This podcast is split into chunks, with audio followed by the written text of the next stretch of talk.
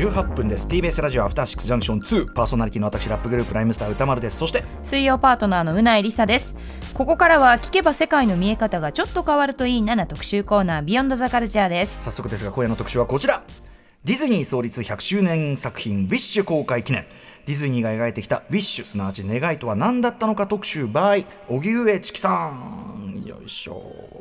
はい早速ゲストをお招きしましょう。TBS ラジオ荻上チキセッションでもおなじみ荻上チキさんです。チキさんいらっしゃいませ。お願いします。お忙しい。お疲れの今日もお疲れ様でございます。お疲れ様です。はい、えー、ということで改めてまあ説明不要ではございましょうが、はい。えー、荻上チキさんのご紹介です。荻上チキさんはメディア論を中心に政治経済社会問題文化現象まで幅広く論じる評論家です。また NPO 法人ストップいじめナビ代表や社会調査支援機構チキラボの所長も務めています主な著書にウェブ炎上やいじめを生む教室ディズニープリンセスと幸せほ幸せの法則などがあります。はいもちろん毎日セッションでね本当に我々も勉強させていただいて、ありがとうございます。えー素晴らしい放送をされておりますが、えーそこでは出しきれないね。はい。切ない気持ちというのを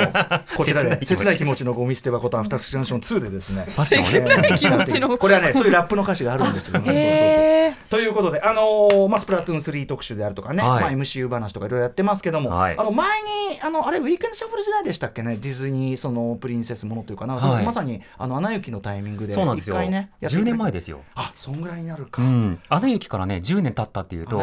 大体の人がん。うっそ衝撃ですよね。ねえ。だからその10年を最近と感じる感覚になってしまった感というかねそうなんですよ。ことかもしれないけど。はいということで、まあ、今回はそれあのアナ雪から10年らしいディズニー100年ということでちょうどね、はい。あのウィッシュもやられているということで、えーちょっと今回は、まあ、改めて久しぶりに特集していただこうと思っております、まずは15日に公開されましたディズニー最新作「ウィッシュ」この話をしたいと思いますがまずどんな作品なのかあらすじをちょっと言っておきましょうかはい、ウィッシュは2023年ウォルト・ディズニー・カンパリーが創立100周年を迎え、その記念作としてアナと雪の女王のスタッフ陣が制作したミュージカル作品となっています。えーあらすじは、願いが叶う魔法の王国に暮らす少女アーシャの願いは100歳になる祖父の願いが叶うこと。だが全ての願いは魔法を操る王様に支配されているという衝撃の真実を彼女は知ってしまいます。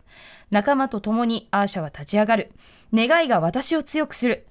願い星に選ばれた少女アーシャが王国に巻き起こす奇跡とは？といった内容になっています。はい。ということで現在も公開中「ウィッシュ」でございます。まずチキさんこちらどうご覧になったかという、そうですね。あの評価がなかなか難しいというのは率直なところではあるんですけれども、ただその100年あるいは10年とディズニー史っていうもので見るとそれ構造的に面白く見れるんじゃないかっていうふうに思ってるんですね。で探索として100周年の記念碑的な作品でもあるので、ディズニー100周年 DVD みたいな格好でもしみんながもらってたら、ん。すごいハッピーにはい鑑賞したと思うんです。一方で最近ディズニーやピクサーに対する期待値がものすごく上がってるということもあることからすごく今回の作品ってオードオーソドックスないディズニーものっていうものをある種再現しながらうん。そこからの変化っていうものを丁寧にほぐしていきつつ子供にも大人にも分かりやすくしているので新しさっていう点で言うとなんか見慣れたものだなってうん肩透かし食らう人も多いと思うんですね。そこは評価が分かれるところではあるんですけれども、うん。ある種の補助線を引いてみると、うん。あなるほど。これをあえてこう描いたのかみたいななんか知的な楽しみ方をできるんじゃないかなと思いました。すごい、うん、ある種メタ的っていうかね、はい。そのディズニー作品そのものに対する言及っていうか、もっと言うとちょっと後で僕もついさっき見てきたんで、はい。ちょっとなんかこれすげえ深読みできるなとか思いなが そうら見ちゃってたんですけど、快楽っていう格好でうん。すごい映像とかかっこよかったっていうふうに分かりやすく快楽っていうものうんうんはある程度抑えられた上でうんうん。しかし、うん、待てよって意見交換していく中で、うんうん。あ我々のディズニーは確かにそうだったなみたいあなー。そんな会話が繰り広げられる作品ですね。これ補助線っていうのはこれ後ほども出てくるんですか？それともここでしちゃいますか？あえっと、後ほど一個一個やっていこうかなと思います。はい。はい、ちなみに私はだからそのちょっと深読みの部分ですけど、はい。あのなんかこう国を作ったそのうん。王国を作った初代王のはい。絶対性から解放される話って考えると、はいはいそのなんていうかなもちろん夢を解放したディズニーっていう置き方なんだけど、でも100年目にしてその我々はもうウォルト・ディズニーの呪縛からこっから先は放たれますみたいな。うんそんなそういうこと？みたいな。私も割とそういった見方をしていて、うんうん。この作品の中では魔法というのが出てくる、うん。で王国が出てくる。これ典型的なディズニーの舞台装置なんですよね、うん。うんうんところがこれまでの魔法や王国と描かれ方が違うのは、王国は支配の象徴であり、ん。なおかつ魔法もまた人々をコントロールする道具なんですね、つまり王国というのが幸せの象徴だったこれまでの作品と、うんうん。魔法が人自分たちの願いを叶えるための道具であったものから、うんうんうん。ある種逆転したはい。描かれ方をしている、これあのさまざまなプロモーションの短い、あのショート広告なんかもね、うん。見た方にも伝わっている内容だと思うんですけれども、その支配された魔法というものをどう取り返すのか、うん。それがこう描かれているという意味で、うん。実はこの中には2人のディズニーが描かれているとうん見てるんですよ。ああ面白で一人はあの王様として描かれている描かれているマグニフィコといううん。魔法で人々の願いを独占するキャラクターで,、でもう一人は主人公アーシャのおじいさんがちょうど100歳なんですよね。うん。でその100歳のおじいさんの願いを叶えてあげたいんだけれどもっていうことところで、個人的にはビッグドリームとリトルウィッシュを対比させて、大きな願いをドンと叶えるために搾取するっていうよりも小さな日常の願い、そうした願いを大切にするっていうものとのはい。対比を描こうとしている作品かなっていうふうに見ましたね。なるほどね。あ面白い。2人のディズニーか、うん。なるほど、まあ、ものすごい意地悪なね、はい。ね解釈すれば夢を管理している会社ってそれすごいディズニーっぽいんだけどとかお前やっていうそうそうそうそうそうそうそうそう。そうそういうでもそのちょっとそういう見方もできうる作りになってるところがやっぱ面白いさっき言ったそうですね。ちちょっとある意味知的な興奮があるっていうんか我々は人々にその大きな夢を与えていたつもりでいろんなウィッシュとかを管理してしまっていたのではないか、うんうんうん。それをつまらない願いだとか、はいはい。あるいは世の中に有害な願いだっていうことを査定してしまっていたのではないかっていうことを王国の内部から疑問に持つっていう物語なんですよね。でひょっとしたらやっぱり100年を節目にディズニーもこれから我々ももっと変わっていくんだっていう意思表明にも見えなくもない。ね。ある意味この作品というのはこれからディズニーがどこに行くかっていう作品でもあるんだけどある意味この10年ディズニーはこういうふうにしてきましたって総まとめでもあるんです。だから今回のウィッシュを振り返る上ではこのディズニーの100年だけではなくてこの10年間特に特に「アナ雪」以降の10年間をまとめて振り返ると、あなるほどウィッシュはここに到達したんだなと見えてくるという感じですね。なるほどなるほど。あこれはいいですね。なんかちょっと作品だけボケっと見てたらねちょっといろんな言い方できちゃうんだけど、うん、いやいやでもなるほどさすがという感じでございます。じゃあちょっと本題の方行きましょうかね、はい。えー2023年日本では2014年3月に公開された「アナと雪の女王フローズン」以降、えーディズニーが多様化する幸せなモデルを描いてきたというねことなんですけども、えー実際どういうことだったかこの10年間じゃあね、うん。えーデディズニーが描いてきたものをトピックごとにご紹介いただきますと、改めてでは「アナと雪の女王」とは何だったのかはいということをちょっと振り返っておこうかと。そうですね10年前この番組に出た時にうん。ですね、この番組というかあの時はもうウウィークエンドシャッフルですね、うん。うんに出た時に少しお話ししたのが「アナ雪」がいかに斬新だったのか。それはあのディズニーを、まあ、コード1コード2コード3と3つの時代に分けて、初期プリンセスというのはあの王子様によって幸せを達成する、で末永く幸せに暮らしましたということで、恋愛婚姻などによって、まあ、上昇してえ解放される女性というものが描かれたわけですね。ですっ飛ばしまして90年代前後になると「まあ、リトル・マーメイド」や「アラジン」や「美女と野獣」といった作品で女性がより自律的になりつつ自分が主体的に男性を選びつつ自由恋愛でありつつなおかつ相手の地位や名誉というものよりは相手との、まあ、コミュニケーションの過程の中で愛が育まれるのだと、まあ、一つの主体性というものが獲得されていったとはいうことになるわけです。ただしこの第一次の、まあ、1コード1のディズニーコード1の時代とディズニーコード2の時代はやはり恋愛によって何かが達成されるというところは踏襲されていたんですね。うん。でその後ディズニーはいろいろな、まあ、あの作品を生み出していくんですがその中でようやくスマッシュヒットとなったのが「アナと雪の女王」この「アナと雪の女王」の作品の中ではアナとエルサという姉妹の物語を描きながらも実際はそのアナが誰か恋人となるパートナーを探している。それが、まあ、例えばハンス王子なのかクリストフなのか。そうしたものをこう描いていく中で最終的にはシスターフット要は姉妹間での和解の話にこうなっていくと、つまり恋愛からの解放であったり恋愛以外の愛の形もあるということを明示的に作品に描きながらいろんな関わり方がある。ある男性性の有害性もあるということをん。作品内で実は盛りだくさんに描いていた、その新しさやあるいはその、まあ、現代性というものがすごく評価された上に、ん。まあ、CG 描写であるとか、ん。それから歌であるとか、うん。それらのクリエイティブが本当に完成度が高かったので、うん。ここまで来たかというふうになったのが「アナ雪」今から10年前の出来事でしたね。うん、もうここでもうすでにね結構かなりのところまで到達してるなって感じし到ますけど達してますね。うん。まあ、ある種こう完成というかね、はい。でそこから10年どうしたかというのをじゃあ伺っていこうということになっております、え3つのキーワードに、えー分けてお話しいただきます、えーこの10年をと読み解く最初のキーワードはこちらです。ディズニーによるディズニー批評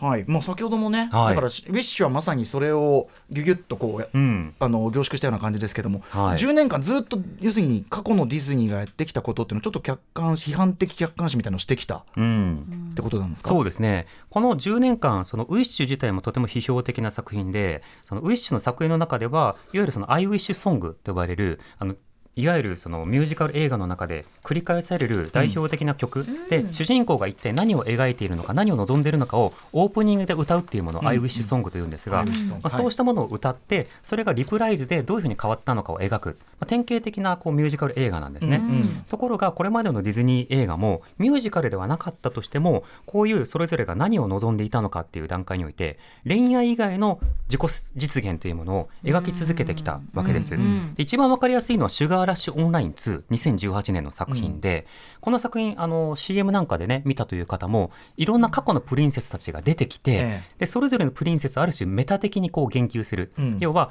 強い男の人に守ってもらって問題解決したというふうに周りに思われてるっていうのがプリンセスの証だっていうことをうんうん。作中内でこう言及して、うん。ある種パロディ化したわけですね。うん。うんうんでなおかつこの「シュガーラッシュオンライン2」の中では主人公のバネロペというキャラクターが本来はミュージカルでない作品にもかかわらず一曲歌うというシーンがあるんです。でそれがそのスローターレースというその過激なレースゲームの中の住人に自分はなりたいと。うんシュガーラッシュという可愛らしいレースゲームの中ではなくよりも あの、うん。野蛮なというか、ええ過激な、ハードなね。うん。ハードなやつにもう飲みこい飲みのめり込んでこの世界の住人になりたいというふうに歌うときにアイウィッシュソングを歌うんですね。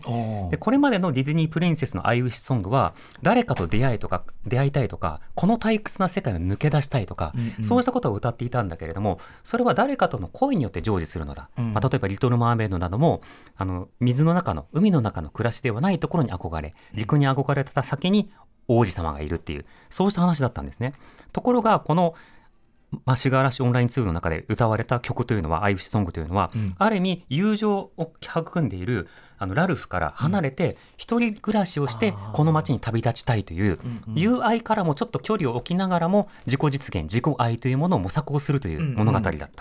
た。ここに来てディズニーはこれまで恋愛ばかり描いてきたけれども友愛も描くしうん。自己愛も描くよと、うん。愛というその一つの傘の中にいろんな愛があるということをちょっと描き足りなかったということが、はい。この作品の中で言及されたんですよね。アナ雪2も「アナ雪」ではさその友愛でみんな仲良く暮らしましただったのがもう仲良く暮らす必要ももうないじゃんってとこもねやってましたもんねだからそうですね。だからシュガーラッシュの中で、まもう一人の主人公であるラルフはあの具体的にそのバネロペをこう見送るっていうそうしたようなそのポジションというものになっていくわけですよ。そうするとその遠距離でありながら友情というのはリモートでもこう支え合える、あるいは大事な人の夢を応援すること。つまり自分と共に夢を叶えるのではなくて夢を叶えようとしている仲間のことを応援するっていうところにたどり着いたわけですね。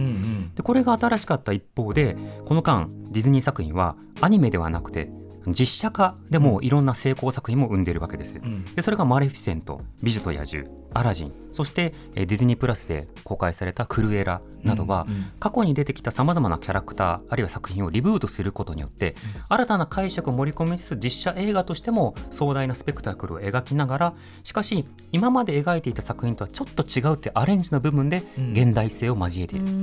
例えばそのアラジンであればアニメ版だとその具体的なジャスミンというキャラクターはどちらかというと最後にこう人たち入れるっていうような仕方でヴィランに立ち向かうことはあるんだけれども、やや守られる側であった。ところがアラジンの実写版だとむしろ王国を率いる次の王になるという決意をするっていうことがうん描かれたりするわけですね。うんうんうん。なのでこの過去のディズニーと今のディズニーを比べる作業を通じて見てる人が自然とディズニーに対する批評をしたくなると、うんうん。消費ではなくて語りたくなると。はいいうようなそういった仕組みが仕込まれていたと仕込まれてきたということになります。しかもそのクラシック作品も気づくとなんかこう全体にアップデートされてるっていうか、はい。あれ古臭いよねっていうままじゃない、うん。ちゃんとこうその語られたり批評的にかうん作り直されることで、気づけば全体そなんていうのアップデート底上げされてるっていうかさ。そうなんですよね。今例えば白雪姫などを見ると、一番楽しいのはやっぱり死人の小人とのシーンで、うんうん。となると友愛可能性も実は白雪姫に描かれていたと、うんうんうんでその時はなんとなく王子様との恋愛っていうところに着地して納得した感あるけれども、うんうん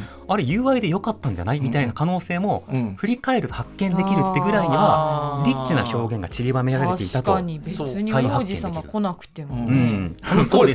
楽しくやってた。そうですよ。なんか女王がその復讐を諦めて、うん。でナンバー2でもいいやってなって、平和でしたね平和でしたよ。全然だからそうかお前関係ないな後から来てみたいな。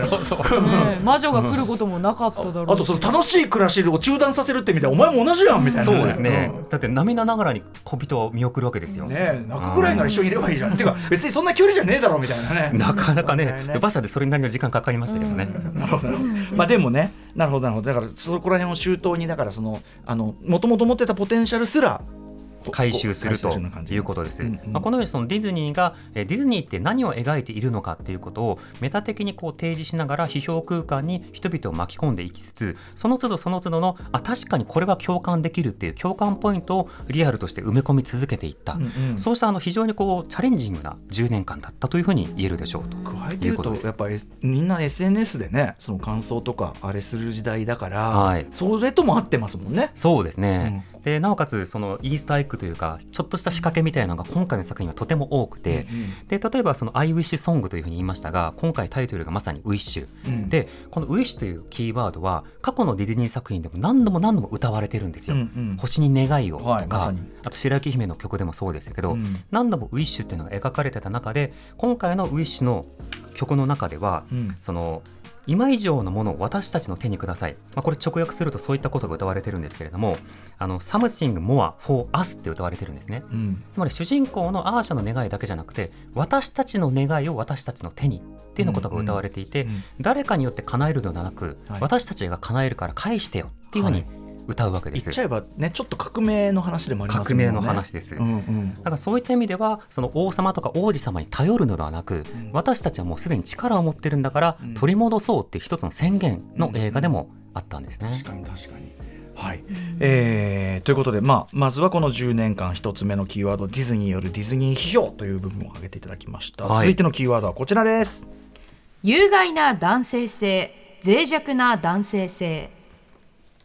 はい、はい。うん。この有害な男性性脆弱な男性性というのは、まあ、ウィッシュの中でも実は描かれてはいるんですけれども、まさにこうヴィランとして描かれるキャラクターというのは、あのディズニーの中では2パターン大きく分けることができる。あ他にも分けることができるんですけど、うん。一つはものすごく権力欲であるとか支配欲に満ちた男性っていうのと、それから他人を妬み自分の美にこだわる女性っていう、まあある種のステレオタイプ的なヴィランというものが繰り返し出てきたということがあるわけですね。でこの描かれ方のヴィランもどうなのかって批評もこれまでたくさん存在してきたんですけれども、今回のウィッシュの中で描かれてきたのはその前者の権力に固執する男性というものが、まあ、あえておそらくあえてだと思うんですけども、うん。典型的に描かれ直したということになるわけです。ん。でしかしながらそれを描いた上で立ち向かうのは主人公たち。誰か王子を待つ誰かの魔法を待つのではなくて、ん。自分たちの手で立ち上がるというものを描き直した、うん。だから途中まで見慣れた光景なんだけれども少し違う要素というのが盛り込まれている映画なんですよね。確かにだからさっき言ったようにそのあある意味革命で勝つから、はい。ねなかなかないかったかもしれないですねあれね。そうですね。魔法で勝つ、まあ、魔法はあくまできっかけであって、うんうんそうですよね。人々をつなげて勝つってたいう。人々が立ち上がったから勝ったってことですもんね。そうですね、まあ、勝ったかどうかは映画見てたほしいんですけど勝って勝ったっていうのはあ勝ったの定義ね、勝つでしょ。びっくりで負けましたとかなかなかなかなかね。失礼いたしました。はいはいはいであのこういったその有害な男性性とか脆弱な男性性は実はこの10年間繰り返し描かれてもいたんです。うんうん。というのは「アナ雪」の中でもあのそれこそそのクリストフであるとか、ハンス王子というのは、有害な男性性とそれから脆弱な男性性、あるいはあのまあ、弱虫というか勇気が出ない男性とか、そうしたものの対比が作品の中で描かれ続けてきたんですね。で何が有害なのかというとやっぱり他者を支配しようとしたりあるいは誰かをステレオタイプ的に扱おうとしたり、うん。そうしたキャラクターというものが人々にとって毒だよねっていうことが、まあ、アナと雪の女王の中でももう一度描かれたわけです。でその後の作品の中でも、はい。まあ、例えば「シュガーラッシュ」でもラルフがバネロペに対して友情としての独占欲を出したがゆえに、うんうん。インターネット上を巻き込むような自分の友達は自分だけのものっていうアピールによって周りをどんどん巻き込んでいくっていう有害性を見つけた、うんうん。それに対して自己対話をした結果ああ見守るのが友情だよねって納得するっていう、うん。一つのセルフケアにたどり着いたわけですよね。あで「モアナと伝説の海」という作品私は好きなんですけれども、この作品の中では英雄マウイによって災害にあった島を助けてもらおうということでモアナが旅に出てでマウイを探す物語になるんです、前半は。えところが実際にはその英雄周りに心の傷があって、うん。自分はみんなが望むような英雄になれなかったし、自分が手を出した結果世界はよもっとやばいことになった。だから自分なんていない方がいいんだ。だけど自分はみんなに頼られたいんだっていうアンビバレントな気持ちを掲げているんですね。こういうその男性性のまあ脆弱さ弱さというのは、まあ、例えば2分の1の魔法とか他の作品の中でも繰り返し繰り返し描かれることによって、ん。だんだんだんだん焦点化されてきた。で実はディズニーの例えばプリンセスものと言われるようなえ白雪姫の中には、王子様出てきますけれどもキスもしますけれども、うん。まあ、セリフもなければ名前もないんですよ。無個性。無個性。シンデレラも無個性。無個性。で何があるかっていうとその王子様っていうポジションしかないんですね。うんうんでこれはあのだんだん少し眠れる森の美女になると個性と名前が与えられでそこから90年代のあのプリンセスものになるともっとキャラクターが与えられ場合によっては盗賊だったりあるいは市民だったりっていうあの権威力すら持たないというふうになっていくんですが初期のプリンセスものは女性をステレオタイプ的に描いたと言われるが男性の描かれ方も確かに。超ステレオタイプ的で確かに。適当だった。確かに。え出てたっけぐらいの 存在感の薄さですよね。薄いですね。確かに。で白雪姫はどっちかというと七人の小人の方がやっぱりいいんですよ。そうですね。うん。たくさんの人人々でそれぞれ個性があるっていう,、その多様性が描かれてたのがむしろ白雪姫の七人の小人だったりすると、そうした中で例えばそれぞれの英雄だと思われていた人も弱みを感じているとか2分の1の魔法ではある種理想化された父親を追い求めてるんだけど結局というかなんだかんだで自分の頼りないと思っていた兄との和解や尊敬っていう身近な他者っていうものを理想化するのではなくて、自分との対等なパートナーと見,、見続けていくと。いうなんかそういった友愛や兄弟愛の話になっていきましたよ2ね。分の1はあとお願いお兄さんの願いを叶えてあげるところを遠くから見ているっていうのが、はクライマックスだからさっき言った応援っていうかそうですね。自分の夢じゃなくてもっていう着地でもありますもんね。なおかつその主人公のうちの一人のイアンがですねあのまあ兄に見守られ続けると、うん。つまり自分のことを最も理解して見守ってくれるのは誰か。で自分は自分のことをナード要はそのなよなよしたオタクでダメな人だっていうふうに自己認識してたんだけど、うん。そうじゃないっていうふうにずっと言い続けてくれたのもうんうんうん兄だ、ある種言葉による和解と冒険による和解っていうものがうん。男性同士で描かれたっていうのがある意味画期的だったんですよね。確かに、ああ僕2分の1の魔法すごい大好きなんだけどもう一回見たくなりました今。ねいい作品ですよね。うんうんはい、ということで有害な男性性という2つ目のキーワードでございました。ちょっとでもなんかお話が伺ってるだけでい全部見直したくなりますね。なんかねやっぱね。そうなんですよ。さてさて、えーでは最後の3つ目のキーワードいってみましょう。こちらです。人種やジェンダーだけじゃない。見落とされてきた違い。さてさて。はい、うん。あの今回のウィッシュでも例えば主人公の、まあ、人種とかそれからジェンダーというものに着目をされがちでなおかつ今回恋愛要素がどれだけ出てくるのか出てこないのかっていうのも着目されていると思うんですけれども、うん一点あの補足的に言っておくと今回の主人公は未成年なのでさあどう描かれているのかっていうこともうんうん。ぜひ注目してほしいんですね。うん。でただその多様性って話をすると今は宗教かそれからジェンダーかそれから出身エスニシティ、うんまあ、こういったものが着目されがちででキャスティングが誰になるのかどういった順種になるのかどういったセクシャリティなのかが注目されがちなんですが、実はそれ以外の、まあ、多様性やまあ幅というものをディズニーおよびピクサーはえすでに描き続けてきていたんですね。でそれは今回のウィッシュの中でも少しこう垣間見えるようなところというのがありました。でどういうことかというと最近ですね例えばニューロダイバーシティこれは神経多様性ということでそれこそあの自閉症とか発達障害とかも含めて人の特性ってそもそも差があるよね。うんうん。で朝型の人もいれば昼型の人もいれば夜型の人もいるんだけど、えこの世界って朝型向きに作られていて、うんうん。夜店やってないし、ええ。なんか朝出勤しろと言われるし、はい。学校も朝に来いと言われると。ソフトウェアアップデート、夜間にしますか、とかですね、うんそうするとその朝に適応できない人ってなんか勉強についていけなかったりいろんなカルチャーに置いてかれたりっていうハンディキャップを背負うことになったりする、うんうん。そうしたことをニューロダイバーシティということで発見したりしてるんですね。うんうん。あるいは性格多様性要はいろんな人にはそれぞれの性格があって相当程度はまあ遺伝とか生まれた要素とかいろんな背景とか環境によってまあ決定づけられたりする。自分の性格って自分でなかなか選ぶことができない、なのにこの社会ではこういった性格はいいとされててこういった性格は頼りないとされていうんうん。る性格評価社会で,、ん。で恋愛とかあるいは友情とかうん。経営とかもこういった性格評価社会の中で成り立っている。だからそういった中でここの10年間ディズニーはこれまでの社会では性格として評価されてこなかったというキャラクターにむしろ焦点を当ててそういう人たちにもそれぞれの生き方があるし、うんうん。それぞれの悩みがあるし言葉があるんだということを、うん。まあ、例えば2分の1の魔法、なよなよしたというふうに言われがちな主人公、私時々レッサーパンダ、怒ると、まあ、あるいはハプニングというかパニックになるとレッサーパンダになる主人公、うん。そしてまあシュガーラッシュなどで悪役だと思われて、悪いやつだと思われてるけど、うんうん。普通に友達が欲しいって思ってるキャラクター、うんうん。こうしたものをこう描き続けてきた。うん。あるいはファインディングドリーなど、あの例えばうんうん。物を忘れてしまう、ええ。あるいは尾ひれが他の魚と違って右左非対称である、ん。こうしたような特徴を持ったキャラクターたちが、まあ、にこ賑やかに生活をしているという様子を描いたりする。うん。つまり、まあ、障害とかそうしたような言葉だけでは言い表せられないようなうん。神経とか性格とか文化とかの多様なキャラクターというものをはい。次から次へと登場させては、あ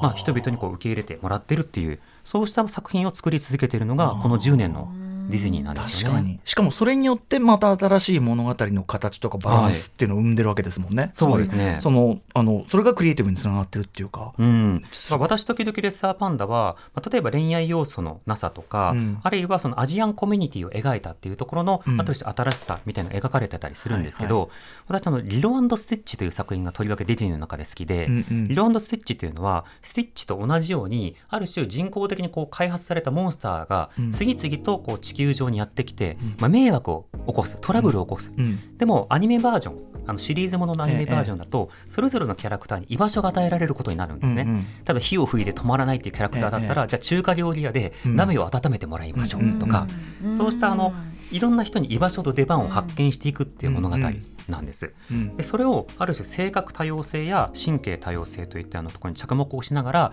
いろんなキャラクターまだディズニー描いてきてなかったじゃないかという発見をしてでこれは正しさのために描こうというよりは、うん。こういったキャラクターなかったから面白くないとか、このキャラクター出てきたディズニーどうなるのみたいな、はいはそしてこういったキャラクターの自分と似たような人が描かれてなかったって気づいたクリエイターたちが、はい。なんかこう良いことというよりは、うんうん。面白きこととして描いて、チャレンジングしてそのチャレンジがどう着地するかは作品次第なんだけど、うん。そんな挑戦というのがあちこちで行われている。うん。だからそういったようなものを繰り返してきた果てに今回の作品にも実は主人公の友人たちにははい。多様な性格多様性を持った人たちが現れてうん一人として同じ性格の人はいない。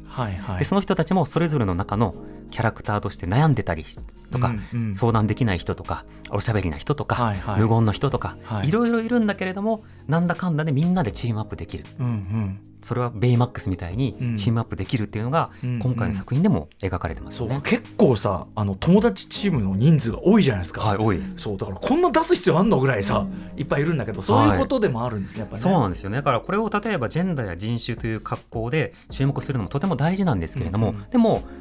アニメとか見る時も、うん。あこれが一番自分に近いかなとか、うん。そういったキャラクターを探したり自分が好きになるキャラクターってこういったキャラだよねみたいなのを探したりっていう、キャラ探しを作品の中にしたりするじゃないですか、はいはいはい。推しキャラとか、うん。自分に近い共感キャラとか。そうした意味でキャラクターがたくさん出てきたり今までとレパートリーが変わるっていうのはこれまでの作品の中では見つけられなかったキャラクターを見てる側が今度の作品なら、うん。あこの人好きこのキャラクター自分みたい。それらにこう出会うチャンスを作っているとも見れるんですよね。うん。ね、でも本当におっしゃる通りそれによってまたそのクリエイティブとしても進んで要するに我々はフレッシュなものを見れて、はい。ね、だから大したもんだなっていうか感じしますね。そうですね、うん。あのディズニー作品だけではなくてあの最近の、まあ、映画やドラマの批評の中では、うんうん。確かにこういった多様性がどう描かれているのかに注目をする批評というのは多くありそれはとても重要なことです。えある種それへの反動として作品にまあ多様性をあえて持ち込むなみたいな批判もあったりするんですね。ただこの批判や見方というのはいろんな側面を見落としてしまっていて、一つはディズニーなどの大手企業というのは当然マーケティング的な仕方で、うんうん。あのより可視化された人々というものに届けようとする、うんうん。そうすると例えばエスニックマイノリティとされたような人たちが今アメリカでも当然増えているので、うんうん。その人たちのようなキャラクターが登場するように考えようというふうにするのはうんまず自然だと、うんうん。でも一方でクリエイターという存在というのはなんか批判を恐れる脆弱者でもなければ、うんうん。何か正解を押し付けるなんか伝道師でもなく、うん。チャレンジをしたい、ん。今までにないキャラクターを生み出したいという、まあそうした欲求を持っているわけですよ。そんな時に例えば自分みたいなキャラクターを出そうとか今までのディズニーの中で描かれてないキャラクターを出そうとなった時に、はい。まあ、より多様なキャラクターを模索していった結果、はい。今の社会が求めているような公正さとマッチする時にそれが選ばれることはあるんですね。うん。ただそれだけで作品が作られるということはないので、うんうん。そうした意味で今回の作品も一体どういったクリエイティブなキャラクターを楽しい良きものとしてクリエイターたちが作っていったのか、うんうんそんな観点から見るといいんじゃないかなと思いますね。なるほどね。あのさっきのだから例えばレッサーパンダとかって、はいあのもちろんその東洋系でなんとかでってあるけどあのなんだろうあの年頃のうん。オタクな女の子のもだえ、もだ もだえ萌えもだえる姿とか、はいはい。あんま見たことねえなみたいなそうですね。のとかもすごい面白かったし、うんなかったシーンですもんね。なそうそうそう。だからででもあれをやっぱみんな自分の姿を見つけてうん。世界中の人がだからそれマーケット的にも正しいし、あとなんかいなんかお怒りっていうとかさこうわってなるっていうことをこういうふうに落とし込んだ話ってあんまやっぱ見たことなかったから、はい。ちゃんと肯定してあげるっていうか、あれもやっぱ多分世界中の特に若い観客がうん。自分のこうわってなる感じを肯定されたっていうあれでだからマーケット的にも正しいし作品としてもフレッシュだしまあ言っちゃえば政治的にも正しいみたいな。うん。だからまあウィンウィンウィンっていうかね。そうですね。大したもんだなって、ね。怒りに着目した作品も確かに今指摘されて気づいたのは、うん。最近少しずつ出てきていて、それこそマイ・エレメントをどう自分の怒りをコントロールするかって話じゃうん。進むんだけど、うんうん。さあどうなるかとか、はい、怒りにはちゃんと理由あるよとかね、うん。それを抑え込めばいいってわけじゃないよみたいな、そうですね。インサイドシットもそうでしたよね、はい、本当本当。うん。インサイヘッドヘッド2がすごい楽しみでね、そうなんです、思春期で思春期で頭の中が作り変えられてしまう。これは大変。ね大変ですね。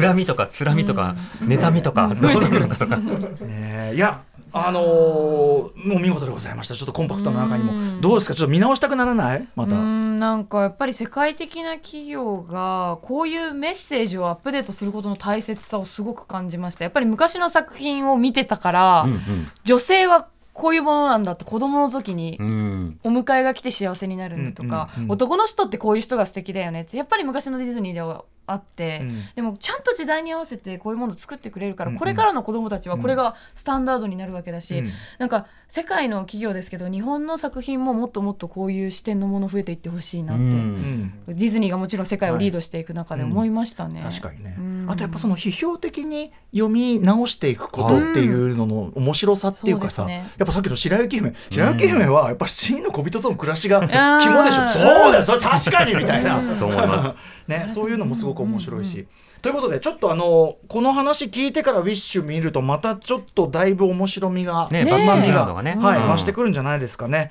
えーということで改めてちょっとおさらいをしておきましたけど、まあ、こうやって見てきましたけどもこっからディズニーそのねその100周年記念である意味、はいある意味これまでのディズニーとまた新たに行きますよって宣言にも取れるウィッシュだったでしたけど、うんうん。こっからディズニーどうなっていくあるいはこうちょっとまだかも残ってる課題っていうのがあるとしたらどんなあたりですかね？そうですね。あのウィッシュに限らずその例えば自分たちで願いを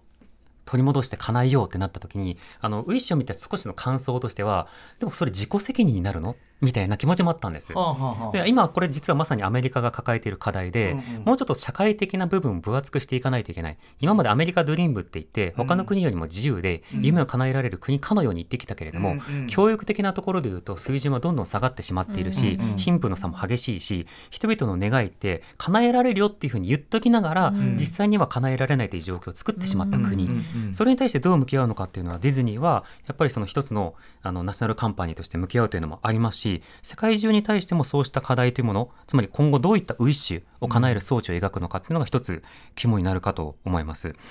でもう一つは今あの言った性格多様性とかある発達特性とかそうしたキャラクターの多様性っていうものをさらにどう描いていくのかっていうこと、これはまさに今後あの想定されているインサイドヘッド2とか、うん。それからズートピア2とかそれからリロスティッチが実写化されるんですよね。実写化というかそのじ実写風化というかね。実写風化というか、そうですね。実写とは何かという話がありますけど、で一方で、白雪姫、モアナと伝説の海とか、アラジン2、あるいはムファサ、ザ・ライオンキングみたいな。ムファサでやるムファサでやるんですよ。などなど、あとはトイ・ストーリー5、アナ雪の3と4など、いろんなものが、ま、待ち構えてるんですね、今。となった時に、不安な作品もあるし、はい。で、つまりそれはキャラクター、あどこ、うんうん。うんみたいな、うんうん。どうなるのかなっていうところもあるし、でもここはやっぱりやるんだなみたいなものはリラウンドスティッチとインサイドヘッド2、うん。ここはやっぱり今言った流れですと、はいはい。まずここを書きながら、はい。新たな物語に羽ばたいていくんだなっていうことも感じるところなので。その2つは確かにそうですね。一番期待できるあたりそうなんですよ。あとやっぱそのズートピアは、はい。